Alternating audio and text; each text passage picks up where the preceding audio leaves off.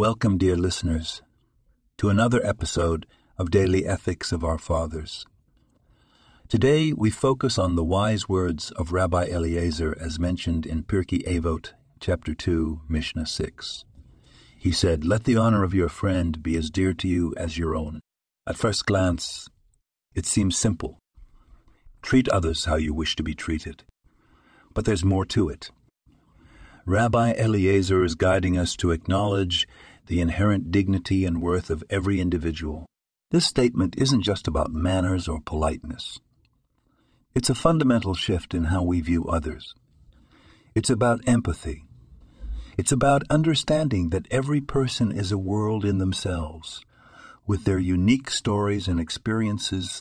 Let's bring this wisdom into our everyday lives. When we're at work, let's remember to value our colleagues' opinions as we value our own.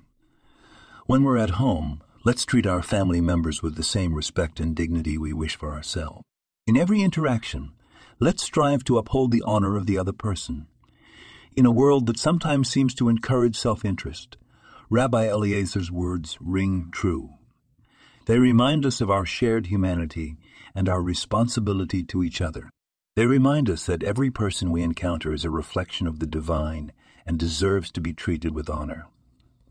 Let's carry this precious teaching with us as we navigate through our day. Let's make the honor of our friend as dear to us as our own. This podcast was produced and sponsored by Daniel Oronoff.